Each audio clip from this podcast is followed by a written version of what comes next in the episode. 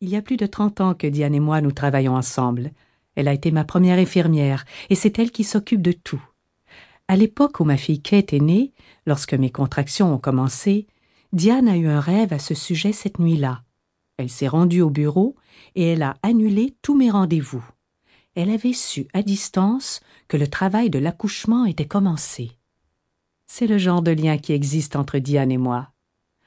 Je souhaite à chacune et chacun d'entre vous de connaître quelque chose de semblable. C'est Diane que j'appelle dans les moments difficiles. Nous avons tous besoin d'appeler quelqu'un, parce qu'il nous arrive tous de traverser des creux de vagues. Mon premier point, le premier argument de mon plaidoyer en faveur de la joie, est que non seulement nous sommes censés concevoir dans la félicité et la jouissance, mais nous sommes également censés accoucher dans la joie et la jouissance des vidéos de naissance orgasmique sont maintenant diffusées sur YouTube. Cette énergie de joie, d'allégresse et de félicité s'intensifie actuellement sur la planète, et je trouve cela fascinant. Et alors que le taux de naissance par césarienne est près de 100% dans plusieurs hôpitaux à travers le monde, en Iran, au Brésil et dans certains établissements hospitaliers des États-Unis, il existe un autre mouvement très fort pour que la naissance revête la dimension de félicité propre à l'orgasme. Lorsqu'un ovule est fécondé, il y a libération d'oxyde nitrique. L'oxyde nitrique est la molécule du chi ou du prana, la force vitale.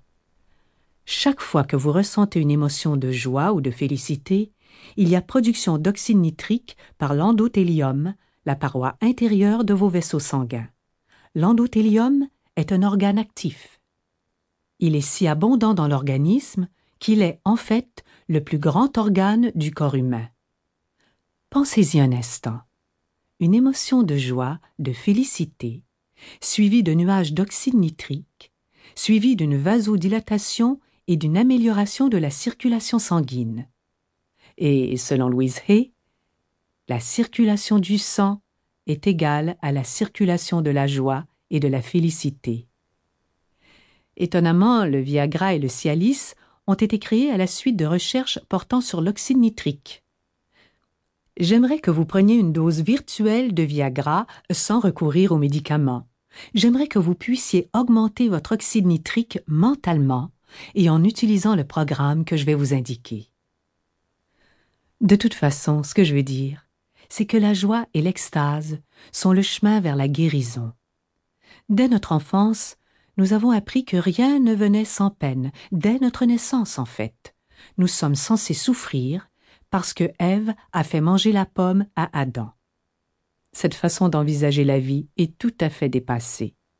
Et les naissances que nous voyons, celles de la série télévisée Urgence ou celles que nous présentent les films, sont des représentations déformantes. Il ne devrait pas en être ainsi, et je le sais pour avoir passé de nombreuses années dans les salles de naissance. Barbara Marks Hubbard est une futurologue. Elle enseigne présentement que pour la première fois dans l'histoire écrite de l'humanité, il ne sera plus possible pour l'homme d'aller, de croître et de se multiplier. Nous ne pouvons plus le faire. Nous sommes déjà trop nombreux sur Terre. Aussi, notre instinct de survie, de perpétuation de la vie, ont dû se transformer en une volonté de co-création. Pour faire référence à la joie de la co-création, Barbara Hubbard emploie le terme sexualité transcendante.